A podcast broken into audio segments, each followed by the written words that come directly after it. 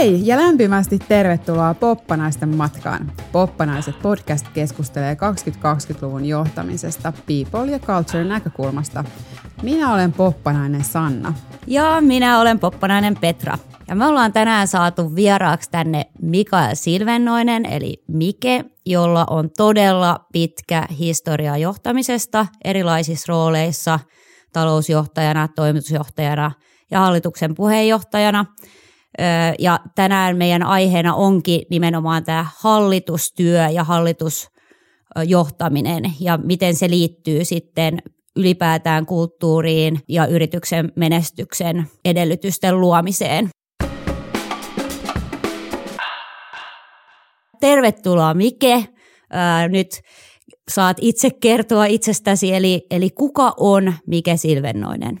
Jos mä esittelen työminäni siitä näkökulmasta teille – niin mä oon ollut 38 vuotta työelämän palveluksessa kolmella eri toimialalla. Mä menin 83 Wärtsilän töihin, siis teollisia ympäristö- ja rahoitustehtäviin, mutta sitten 89-luvun vaihteessa pankkiin, jossa pankissa mä olin kaikkiaan 24 vuotta.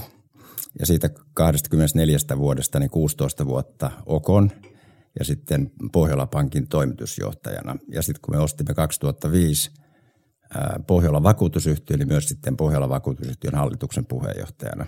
Ja tämän finanssialan mä jätin sitten runsaat seitsemän vuotta sitten ottaessani nykyroolin. Ja mä oon siis johdon suorahakuyhtiön hallituksen puheenjohtaja, joka auttaa firmoja rekrytoimaan ihmisiä ja arvioimaan niiden johdon toimintaa. Ensimmäisen kerran mä oon ollut hallitustyössä 90-luvun alussa Savonlinnassa yhden teknologiayhtiön hallituksessa, mm. kun mä olin silloin pääomasijoittaja.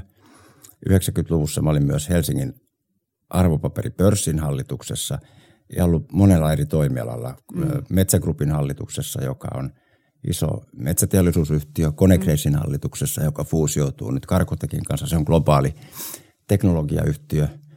Ja mun nykyhallituksista varmaan tärkein on Orion, jossa mä oon hallituksen puheenjohtajana. Mutta Joo. kymmenissä Et, hallituksissa. Tuossa on niinku, mistä ammentaa. niin.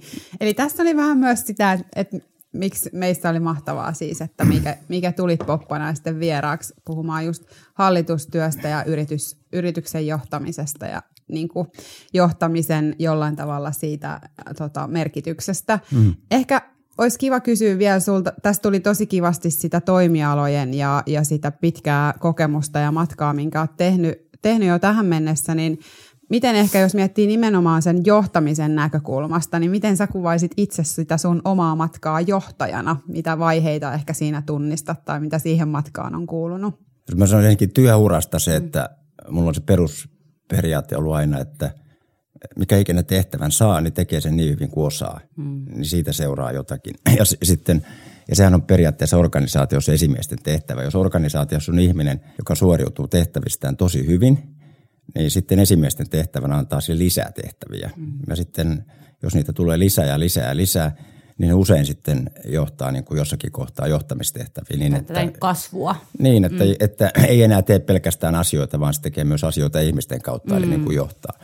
Eli mulla on johtava periaate ollut aina se, että, että mä oon tehnyt työn niin hyvin kuin osaan. Ja se on sitten johtanut niin kuin seuraavaan. Mm. Mitä tulee sitten ihmisten johtamiseen, niin ihan hyvä neuvo on se, että tekee toisille sen, mikä toivoo itselleen tehtävän. Että mm. johtaminen on kuitenkin – siis kanssakäymistä, keskustelua, suunnanantamista, niin. kannustamista, tämän tyyppistä. Koet sä jotenkin, jos sä mietit nyt itse sinne 90-lukuun, mihin sä viittasit versus nyt, niin jotenkin just tästä ihmisten johtamisen näkökulmasta, että onko siinä jotain semmoista niin kypsymistä? Joo, mä sanoisin, että niin kuin, mitä kauemmin on johtavissa tehtävissä, niin sitä nöyremmäksi tulee. Mm. Huomaa itse asiassa oman niin kuin osaamisen ja tietämisen rajoittuneisuudet. Mm ja sitten kuinka paljon toisissa sitä on osaamista. Ja kys, ky, kys, kysymys johtamisessa on siitä, on se sitten niin kuin operatiivisen organisaation johtamista tai hallituksen johtamista, että, että miten siitä organisaatiosta ihmistä saa kaiken sen potentiaalin irti, jota siellä joka tapauksessa on.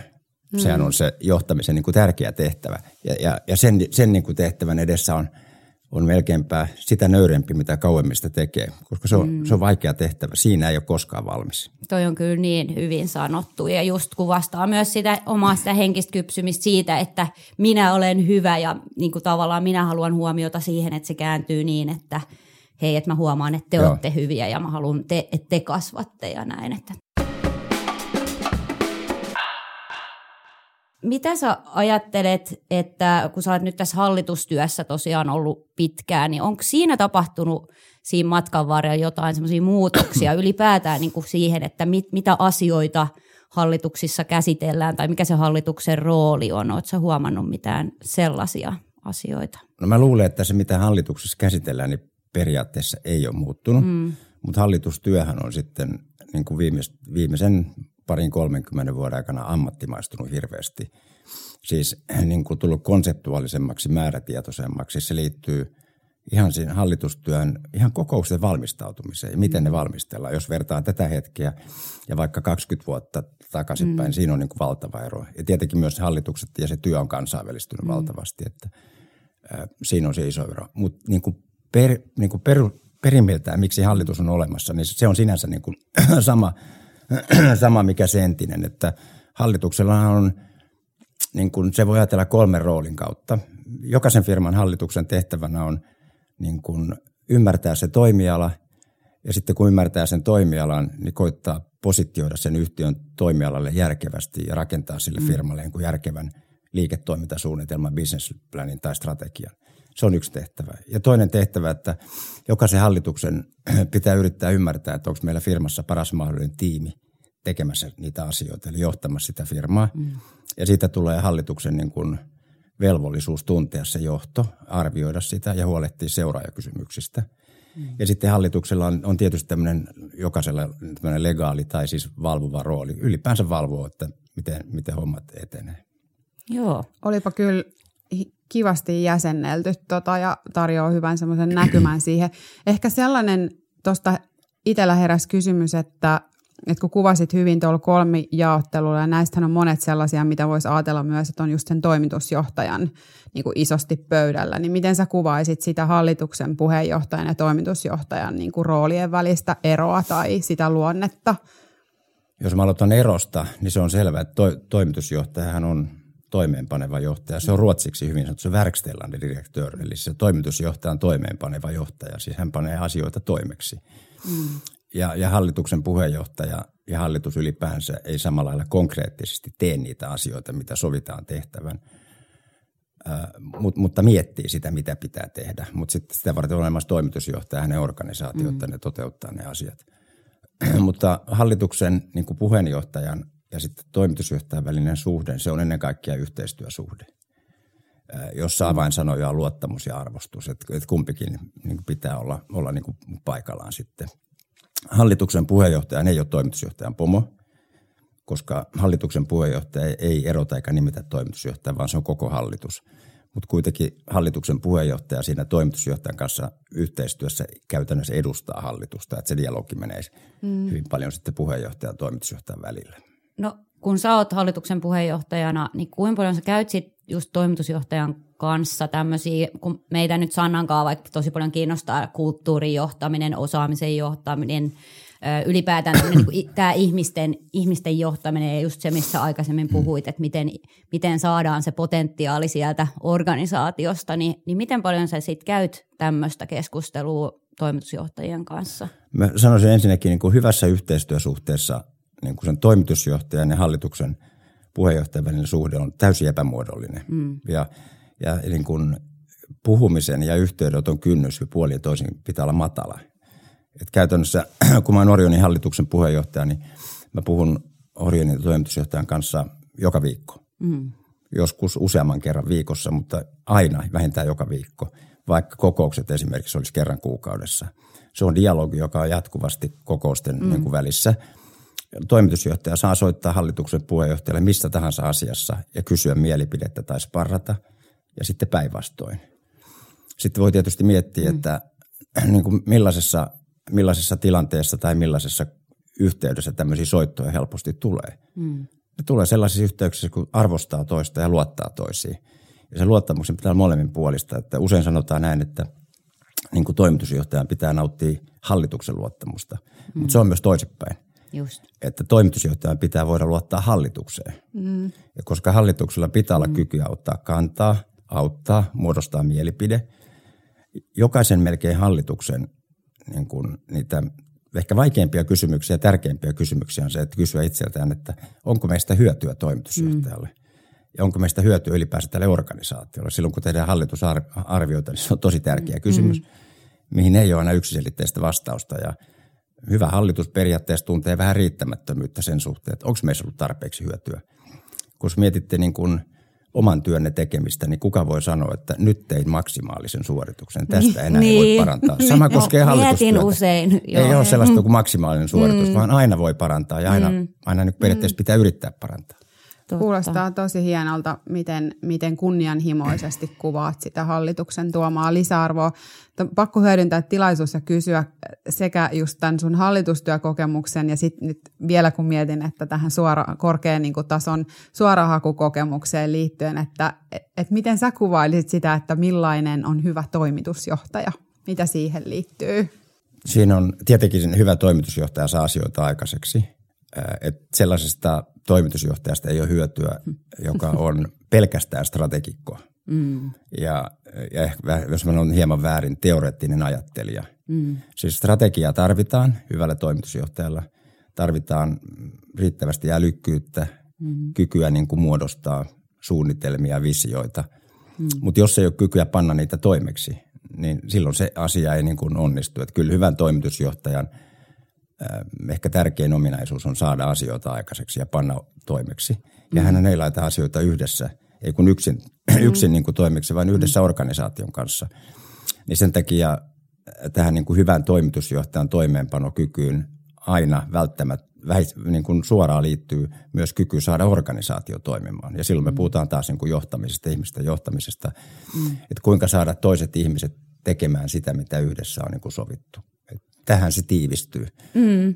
Ja sitten tota, niin kuin jos mietitään strategisuutta, pitääkö toimitusjohtajalla olla enempi strategi vai mm. toimeenpanija, niin vähän niin kuin riippuu tilanteesta. Mutta se on hyvä muistaa, että strategioita ei luoda yksin. Niitä ei luo toimitusjohtaja yksin, vaan se, sitä keskustelee johtoryhmänsä kanssa ja osallistaa muitakin. Hallituskaan mm. ei luo strategiaa yksin, vaan se käy dialogia toimitusjohtajan ja johtoryhmän kanssa ja hallitus käy dialogia keskenään. Että – se on kuitenkin tulee tiimityöstä viime kädessä, mutta kyllä hyvä toimitusjohtaja panee toimeksi. Joo, ja itse asiassa mun mielestä tosi kiinnostavaa, nyt muistan justiinsa, että siitä on vuosia, mä luulen, että sä olit silloin siellä niin itse toimitusjohtajana tuolla Pohjola-pankissa, ja sitten mä kysyin sulta just ton tyyppisen kysymyksen, että tota, strategiaan liittyen, että mikä sun mielestä strategia johtamisessa on kaikista tärkeintä, niin sä sanoit sen, että, että se prosessi on on yhtä tärkeä kuin se lopputulos. Että se, se prosessin, pitää, niin. Joo, tavallaan paikkansa, että ää, niin kuin monessa organisaatiossa, varsinkin isossa, niin periaatteessa se strategia voisi antaa vaikka kilpailijan luettavaksi. Tuossa on lue mm. Koska joku voi lukea strategian, mutta että se pointti on siinä, että se pitää panna niin kuin tapahtumaan, mm. siis koko organisaatiossa. Ja sitten mitä tulee niin kuin – niin kuin strategiseen osaamiseen organisaatioissa, niin kun organisaatioita laajasti osallistaa, niin se itse se, se prosessi, jolla sitä mietitään, niin siellä tulee se oppiminen ja siellä mm. tulee myös se sitoutuminen. Ja se sitten loppuiksi, miten se on sitten kirjattu sen strategia yhteen A4, niin okei, sekin on sinänsä tärkeää, mutta, mutta vielä tärkeämpää on se, että prosessi, jolla se, se mm. kirjaus mm. niin kuin syntyy. Sieltä tulee oivallus ja sitoutuminen ja sitten mm. sit alkaa niin kuin tapahtua. Joo, toi on ollut mulle tosi tärkeä just tässä People and Culture roolissa. Et kiitos Joo. nyt sitten siitä. Toi, hei mä haluaisin vielä ihan hetkeksi palaa siihen, kun sä mainitsit sitä tota, niistä hallitusarvioinneista ja siitä, että se hallituksen kokoonpano pitää olla sellainen, että ne voi tuottaa arvoa ja tuoda arvoa pöytään. Niin miten, niin kun, kun sä lähdet tekemään vaikka sitä hallitusarviointia, niin, niin miten, miten sä lähdet tota asiaa tutkimaan tai miten, miten sitä selvitetään, että onko, onko hallituksella kykyä tuottaa arvoa? Joo, se hallitusarvioita voi tehdä niin kuin todella niin kuin monella tavalla, mutta kun meidän omassa yhtiössä, kun me tehdään se, niin, niin meillä on syntynyt tietty konsepti ja mä kerron sen ihan lyhyesti. Mutta ennen kuin mä menen siihen konseptiin, mä totean, että silloin kun tehdään hallituksesta arvio, kuinka hallitus toimii, niin siihen aina pitää osallistaa toimiva johto, toimitusjohtaja – ja sitten mielellään myös muuta johtoa, koska hallitukset ei toimi eriössä, vaan ne mm. toimii yhdessä toimivan johdon kanssa. Et hyvään hallitusarviokonseptiin kuuluu arvioida se hallitus kokonaisuutena, tiiminä, ja sitten mielellään myös yksittäiset hallituksen jäsenet siihen kuin menettelijä, että jokainen hallituksen jäsen, sen pitää, henkilön pitää voida altistua siihen, että hänet arvioidaan myös yksilönä. Ja sitten arvioidaan myös samassa prosessissa toimitusjohtaja ennen kaikkea siitä näkökulmasta, että kuinka toimitusjohtaja ja hallitus niin kuin työskentelee yhteen. Ja, ja nämä, nämä niin kuin siihen liittyy. Mutta jos me ajatellaan hallitusta tiiminä ja arvioidaan sen hallituksen toimintaa, niin, niin periaatteessa tarkastellaan kahta asiaa. Yksi on se, että mikä on se hallituksen strateginen vaikuttavuus. Ja toinen asia on sitten se, että no kuinka se itse hallitustyö sujuu, siis onko se tehokasta. Ja näitä kahta asiaa niin voi tarkastella sitten eri tulokulmista. Jos ajatellaan, että millaisella hallituksella on hyvä strateginen vaikuttavuus. Se on sellaisella ensinnäkin, joka, jonka osaaminen on riittävä. Mm. Eli kyllä se peukalosääntö on se, että jokaisen hallituksen jäsenen pitäisi siitä firmasta, minkä hallituksessa on, ymmärtää ainakin perusasiat. Kaikkien ei tarvitse ymmärtää niin kuin samalla tasolla niin kuin eri juttuja, mutta silloin tiiminä pitää olla riittävä kokonaisosaaminen siitä yhtiöstä ja siitä toimialasta ja kilpailusta, missä se yhtiö toimii. Ja, ja tota, se luo sitten edellytykset, että hallitus tota, niin kuin voi ajatella strategisesti. Ja, ja sitten edelleen on sitten tärkeää se, että hallitus tuntee toimivan johdon riittävän hyvin ja seuraa niin kuin liiketoimintaa. Jos nämä on kohdallaan, niin silloin hallituksella on edellytyksiä, että sillä on todellinen strateginen vaikuttavuus. Just. Eli se pelikenttä pitää tuntea. Mm-hmm. Jos ei sitä tunne kokonaisuutena hallitus, niin ei sillä oikeastaan voi olla semmoista strategista vaikutusta. Mm. Ja sitten taas mitä tulee hallituksen niin kuin työn tehokkuuteen, niin – niin siinä on ainakin kolme tärkeää asiaa. Että hallitustyössä on monenlaisia prosesseja. Mä en nyt niitä käy luettelemaan, pitää varmistua, että ne prosessit toimii. Ja sitten toinen asia on se, että tota, hallituksen ilmapiirin pitää tukea niin kuin rehellistä, avointa, vuorovaikutteista mm. työskentelyä. Joo. Ja kolmas seikka, joka vaikuttaa hallituksen työskentelyn tehokkuuteen, olennaisesti on hallituksen puheenjohtaja. Ja sen takia hallitusarviossa myös puheenjohtajan pitää altistua arvioinnille, että puheenjohtaja myös arvioidaan siitä puheenjohtajan mm. työstä erikseen – ja hänet arvioi muut hallituksen jäsenet ja toimitusjohtaja, jolloin puheenjohtaja saa palautetta. Miten näiden arviointien pohjalta ja sun oman kokemuksenkin pohjalta, niin mitä tunnistat suomalaisten pörssiyhtiöiden hallitusten toimivuuteen liittyviä ehkä vahvuuksia ja toisaalta sitten kehityskohteita, mitkä ehkä toistuu? No se, mikä, kun me on tehty näitä useita vuosia näitä hallitusarvioita, niin pääsääntöisesti tämä hallituksen strateginen vaikuttavuus mm, saa alempia arvioita hallitukselta mm. itseltään kuin se, työskentelyn tehokkuus. Eli on helpompi olla hyvä niissä prosesseissa ja siinä, että se homma sujuu. Mm. Ja on vaikeampi olla hyvä siinä, mikä on hallituksen päätehtävä, tukea toimitusjohtajaa, sitä liiketoimintaa ja yhtiötä siinä mm. strategia- ja liiketoimintatyössä. Ja se on se, on niin kuin se vaikein. Ja silloin, kun me tehdään hallitustyöskentelyn arviota – niin mehän ei pyritä ratkomaan silloin hallituksen, niin kuin, ei kun sen yhtiön niin kuin strategisia ongelmia. Et me ei olla strategiakonsultteja, vaan me ollaan hallitustyön konsultteja. Mutta totta kai me siinä työssä sitten voidaan nähdä, että jos vaikka hallituksen strateginen osaaminen ei ole riittävä, niin se hallitusarvio päätyy siihen, että me annetaan suositus, millä lailla hallitusta pitää täydentää. Niin just, tarkoittaako se sitten, että sinne tuodaan vaikka jotain tiettyä osaamista niin joo, lisäksi? Joo, joo, kyllä, joo, kyllä. Aina kun hallituksen niin kun osaamista arvioi, niin se pitää olla relevantti niin kuin tähän hetkeen, mutta mm. se pitää olla myös relevantti siihen, mihin halutaan mennä. Mm. Se pitää katsoa myös eteenpäin. Mä luulen, että aika kiinnostava monelle, joka nyt poppanaisia kuuntelee. Usein, usein ollaan niin kuin täältä people and culture näkökulmasta ylipäätään kiinnostuneita, niin, niin miten sä ajattelet nyt vaikka just HR tai people and culture henkilö, henkilöiden jotenkin urapolkua sinne hallitukseen, että onko, onko siinä kun voisi niin kuvitella, että tulevaisuudessa olisi jopa enenevissä määrin, koska kulttuuri on koko ajan tärkeämpää ja tässä tietotyössä osaamisen rooli on niin tärkeää ja mitä sä sanoit niin siinä toimeenpanemisessa, niin tota, on niin tärkeä se, että saadaan se potentiaali sieltä henkilöstöstä irti. Niin näet sä, että, tota, että tämmöisen niin HR-johtajataustaisen henkilön polku sinne hallitukseen on, on auki ja mitä se, mitä se tavalla, mitä, mihin kannattaisi kiinnittää huomiota, jos se hallitustyö kiinnostaa, että minkälaiset HR-ihmiset päätyy hallitukseen? Joo. HR-polkuahan voi ihan aivan hyvin mennä hallitukseen ja saada hallituspaikan. Mutta siinä niin kuin polussa hallitukseen kannattaa muistaa, että useimmat polut hallitukseen menee niin kuin niin kuin liikkeenjohdon tehtävien kautta, mm. koska se hallitus ei toimi yksin, vaan se toimii yhdessä liikkeenjohdon kanssa, yritysjohdon kanssa, mm. niin sitä työtä helpottaa se, kun tietää, miltä tuntuu olla siellä johtoryhmässä tai sitten toimitusjohtajana. Mutta HR-polussa aivan hyvin voi päätyä hallitukseen. Mm. Ja kyllä kun, ja ei nyt, siis pääsääntöisesti kaikissa firmoissa on jotakin HR-taustaisia ihmisiä. Ja se johtuu niin kuin monesta seikasta, että hallituksethan niin kuin organisoi oman työnsä usein valiokuntiin. Ne valiokunnat kunnat hallituksissa ei ole päätöksentekoelimiä, vaan se olisi hallitus itse, mutta ne valmistelee hallituksen eri asioita. Ja yksi niistä valiokunnista, mikä käytännössä kaikilla ainakin pörssiyhtiön hallituksilla on, niin se on henkilöstö- ja palkitsemisvaliokunta – ja on, hallituksessa, on hallitukselle ja firmalle suureksi eduksi, jos hallituksessa on joku sellainen henkilö, joka ymmärtää niin kuin näitä asioita. Mm. Ja itse asiassa, niin kuin, jos ajatellaan niin kuin HR-johtajan ja hallituksen välistä yhteistyötä, niin se ainakin pörssiyhtiössä kulminoituu itse asiassa tämän henkilöstö- ja palkitsemisvaliokunnan työskentelyyn. Mm. Ne kokoukset käytännössä valmistelee asianomaisen firman henkilöstöjohtaja ja esittelee ne. Ja tämä liittyy siihen seikkaan, mitä mä sanoin hetki sitten, että – Yksi hallituksen kolmesta tehtäväkokonaisuudesta on tuntea toimiva johto ja katsoa, että firmassa on riittävät seuraajasuunnittelut. Ja se ei riitä, että hallitus tuntee johtoryhmän, vaan pitää tuntea myös yksi kerros alaspäin, mm. koska hallituksen pitää suunnitella toimitusjohtajan seuraajaa ja johtoryhmän jäsenten seuraajaa. Ja tietenkin firman HR-johto ja HR-johtaja niin auttaa tässä hallitusta mm. tai hallituksen henkilöstö- ja palkitsemisvaliokuntaa. Siinä mielessä HR ja hallituksella on tärkeä ja ihan konkreettinen kytkentä. Mm. Miten sun kokemuksen mukaan niin, niin se people culture-toiminto ja, ja HR-johto, niin näistä esimerkiksi sitä valiokuntatyöskentelyn kautta, niin miltä sun mielestä näyttää suomalaisen osaamisen johtamisen ja henkilöstöjohtamisen tila tai, tai no, kehittyminen? Minusta se näyttää hyvältä ja se on kehittynyt aivan valtavasti. Että hetki sitten kysytte, että mikä on hallitustyössä muuttunut vuosikymmenen aikana. Mm. Tämä on ehkä se, mikä on muuttunut.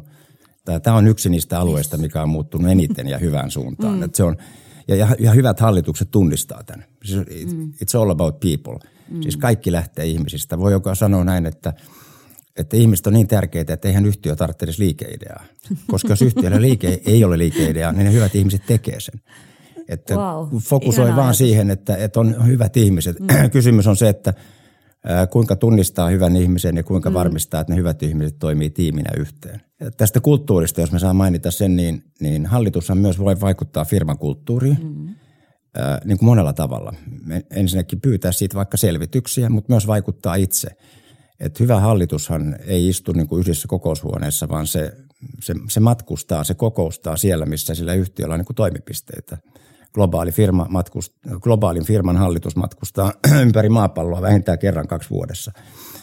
Ja, ja tapaa niillä matkoillaan sitten aina missä kulloin käykin, niin niitä, sitä paikallista johtoa ja paikallista henkilöstöä. Sitä kun tarpeeksi paljon tekee, tarpeeksi monta kertaa, ja kun hallitus muutenkin se kun riittävästi tutustuu niin kuin ihmisiin, niin hallitus voi muodostaa mielikuvaa siitä, että mikä tämä firman kulttuuri loppujen lopuksi on – ja se on tietenkin asia, mistä käydään toimitusjohtajan kanssa keskustelua. Ja se on myös asia, mistä henkilöstö- ja palkitsemisvaliokunta käy keskustelua. Mm. Ja tota, kulttuurihan muuttuu tekojen ja käyttäytymisen kautta, johon hallituskin voi vaikuttaa niin kuin omalla käyttäytymisellään mm. ja sitten paikkapaikoin jopa viestinnällä. Varsinkin hallituksen puheenjohtaja mm. voi vaikuttaa siihen niin kuin viestinnällä. Ja, ja sitten vaikuttaa toimitusjohtajaan, mm. joka edelleen vaikuttaa viestinnällä. Mutta me tiedämme sen, että kulttuuri muuttuu hitaasti, mm.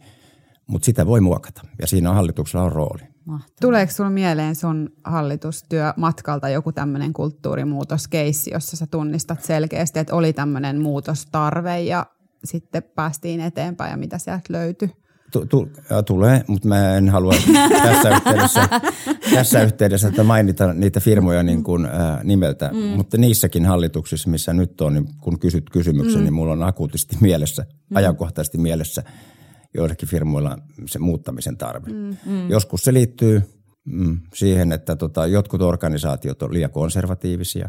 Mm. Se, sen näkee esimerkiksi tavoiteasetannassa, että jotkut, jossakin firmoissa on toimivaa johtoa, jossa tavoitteet asetetaan aina hyvin varovasti – jos, jos, ja sitten jos huomataan, mm. että vuosi vuodelta niin ylitetään erilaisia tuloksia, mitä on asetettu tavoitteeksi, niin voi tietysti kysyä näin, johtuuko se siitä, että se organisaatio on suoriutunut niin fantastisesti, vai johtuuko se siitä, että se, se tavoite alun perin pantu liian varovasti. Mm. Ja silloin me mm. esimerkiksi tavoitteen asetantaan se, semmoinen kulttuurikysymys. Se on mm. aika paljon myös liittyy toimitusjohtajan persoonaan – ja, ja hallitus voi kannustaa niitä. Mutta tämä on vain yksi esimerkki. Että... No toi on tosi hyvä esimerkki, koska niin. se vaikuttaa sitten kaikkeen ja se luo sitä suuntaa ja vetoa, niin kuin, että millä kunnianhimon tasolla siellä sitten tehdään. Et onko niin, että jos sen asettaisi vielä korkeammalle ja ne vieläkin ylittäisi sen, että tavallaan kuinka paljon potentiaalia jää piippuun, Joo.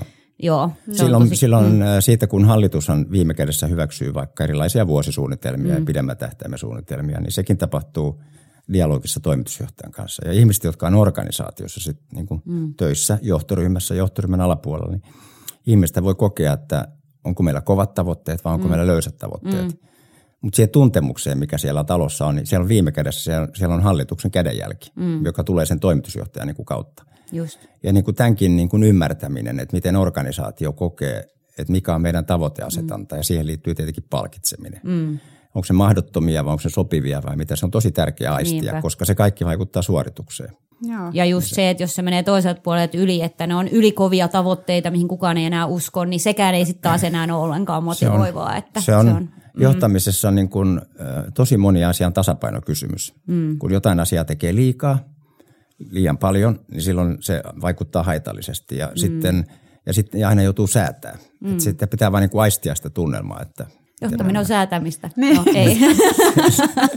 vitsi, vitsi. Ihmisten kanssa mm. säätämistä.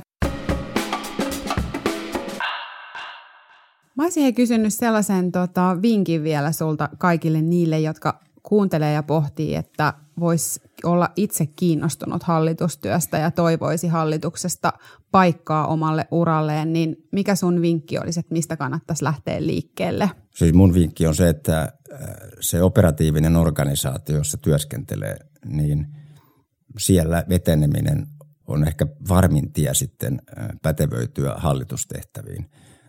Toinen vaihtoehto on se, että on, on tota, niin kuin syvä asiantuntija, todella syvä asiantuntija niin kuin jossakin alueessa, mm. niin se voi myös sit nostaa hallituksiin. Mm. Mutta tämä jälkimmäinen harvemmin, mm. koska se, sehän johtuu siitä, että hallitus ei ole yhden asian liike. Eli usein jo ihmiset ajattelee, että hallitukseen pitää saada paljon markkinointiosaamista, hallituksen pitää saada myyntiosaamista, mm. hallitukseen pitää saada digitaalista osaamista tai mm. HR-osaamista. Hallituksessa pitää olla ne kaikki. Mm. Ja jos ihminen on sitten pelkästään yhden asian liike tai tehnyt yhtä asiaa koko uransa, mm. niin, niin sitten sitä yhtä asiaa vuoden mittaan hallituksessa sittenkin käsitellään kohtuullisen vähän, kun miettii sitä tehtäväkenttää. Mm. Niin hallitukset on generalisteja. Tai, tai sitten ne muodost, hallitukset muodostuu niin kuin eri alojen asiantuntijoista, jotka yhdessä on sitten se generalisti. Mm. Sen takia niin se mun tärkein neuvo on se, että niin kuin se tulee operatiivisen johtamiskokemuksen kautta päätyy varmimmin hallitukseen ja siellä voi sitten tehokkaimmin vaikuttaa. Että tavallaan rakentaa sitä omaa substanssia laaja-alaisesti niin, että, että tulee sitä näkemystä. Että et varmaan ei voi olla hallituksessa, jos ei ole näkemystä. Näin, näin se on. Nyt, mm. Näin mä sanon. Musta sä Petra sen hyvin tiivistit, että sen oman osaamisen kautta mm. ja sitten mm. monipuolisen kokemuksen kautta. Mm. Suomike kun kuuntelee, niin on helppo ymmärtää, että su, miten laaja kokemus ja, ja osaaminen sulla on hallitustyöstä ja se on johtanut, johtanut tosi isoihin hallituspesteihin. Kiinnostaa tosi paljon se, että mitä sä itse koet saavasi siitä, eli mitä se antaa sulle. Että et mä näen sen, mitä sä annat niille hallituksille ja niille yhtiöille, mutta mitä sä itse koet, että mitä hallitustyöstä saa? Se, se että mä oon mennyt hallitustöihin, niin johtuu puhtaasta kiinnostuksesta asiaa kohtaan. Että hallitushan on – paikka, missä voi niin kuin vaikuttaa sen asianomaisen organisaation elämään ja menestykseen. Ja, ja sehän on kiinnostava mahdollisuus. Se, se, sen ei tarvitse olla kaikille kiinnostava, mutta se on mulle ollut kiinnostava. Että mä oon tykännyt vaikuttaa ja, tota, ja vaikuttaa nimenomaan yrityksissä ja se on yksi tapa vaikuttaa siihen. Toinen on toimiva johto, mutta sitten niitä voi tehdä yhtä aikaa ja itse asiassa mä suosittelenkin, että – niitä kannattaa tehdä yhtä aikaa. Se, se suurin tyydytys tulee siitä, kun huomaa, että, että tota, on vain voinut vaikuttaa myönteisesti jonkun organisaation niin kuin menestykseen. Mm. Se. se voi olla joskus taloudellinen tavoite, joskus se voi liittyä niin kuin henkilövaihdoksiin, joskus se voi liittyä jonkun ihmisen kehittymiseen, joskus se voi liittyä, että on, on rohkaistu tekemään joku iso investointi, jota toimiva johto mm. ei olisi yksin uskaltanut tehdä. Se, se on niin kuin milloin mitäkin, mutta se on sitä niin kuin – niin kuin myötävaikuttamista sen yhtiö. Että se on ainakin mulla se keskeinen motivaatio mennä hallituksiin. Joo. Se rahallinen korvaus, joka niistä saa, niin on joistakin suurimmassa yhtiöissä kohtuullinen, mutta niissä hallitustöistä ei niin kauhean hyvin loppuisi tienaa, että se, se, se raha on ehkä, ehkä ei ole se oikea motivaattori. Hei, tosta tulee nyt tosi luontevasti jotenkin, kun me ollaan kaikilta meidän ö, poppanaisvierailta aina loppuun kysytty, että, että mistä saat energiaa, niin mun mielestä tähän edellisenkin kysymykseen, että kun sulla riittää sitä energiaa siihen sun kiinnostuksen kohteisiin ja sattumalta tiedän, että riittää moneen muuhunkin asiaan, että että tota, sua ei kyllä usein, en ole ikinä ehkä nähnyt, että sä oot noin pitkään ollut paikoillas. Että tämä on niinku tosi no, kiinnostava. kiinnostava tilanne siinäkin mielessä, mutta tota, mistä sä, Mike, saat energiaa? Miten sä pidät huolta omasta energiasta? No sitä saan, niin, mä saan sitä monesta lähteestä, mutta kiinnostavista töistä ja nykyroolissa, kun me ollaan konsulttiyhtiö, niin – jokaisesta toimeksiannosta, jonka saa. Aina kun saa uuden toimeksiannon, itse asiassa riippumatta sen sisällöstä, niin se on pieni voitto, kun ylipäänsä saanut, koska asiakkaalla on, on toisiakin vaihtoehtoja. Mm. Eli onnistumisesta kiinnostavat työt, niin niistä saa niin kuin energiaa.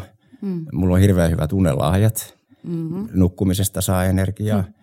Ää, ja sitten tota, meillä on ihana viikonloppupaikka asunto tuolla Porkkalassa – Joten mikä tahansa fyysinen puuhastelu mm. siellä vapaa-ajan asunnolla niin antaa energiaa. Eli no. niitä energialähteitä on vaikka kuinka paljon.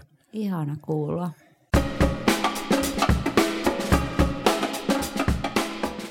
Kiitos Mike ihan tosi paljon, kun olit Poppanaisten vieraana. Saatiin Kiitos. tästä paljon vinkkejä Poppanaisverkostolle siitä, että mitä se hallitustyö oikein on ja miten, miten hyvät hallitukset toimii. Ja miten, Todella. Siis miten mua ihan sitä... jännitti oikeasti tämä alku, niin. koska mä olin niin, niin paljon pokkautunut sellaista, että tästä, tästä tulee niin hyvä. Ja, tota, ja tästä tuli niin hyvä. Kiitos. Mut kiitos, kiitos teille. Te olette semmoisia mm. energialähteitä. Musta tulee nyt tästä lähtien Poppanaisten vakiokunta. Yes, yes. Yes. Kiitos. Kiitos. Kiitos teille.